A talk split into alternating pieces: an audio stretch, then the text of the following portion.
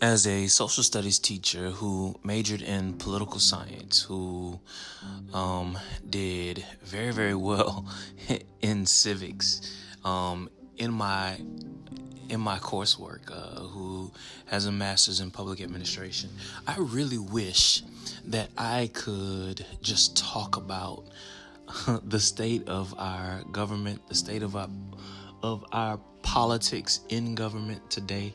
Um, because there's so much that regular citizens just don't understand about our own government.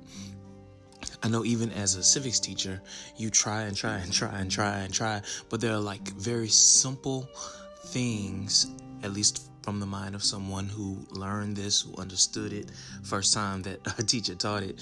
Um, there are some simple things that kids today just don't understand. Um, and it's across the board. It doesn't matter who's teaching it, it doesn't matter what state they live in.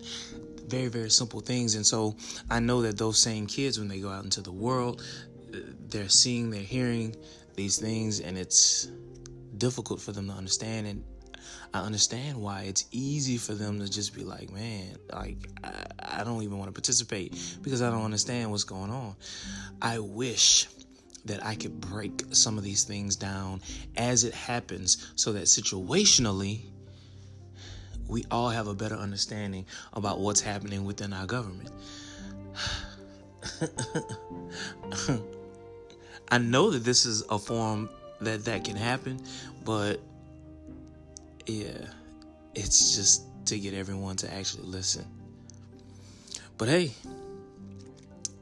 I wish for the best always.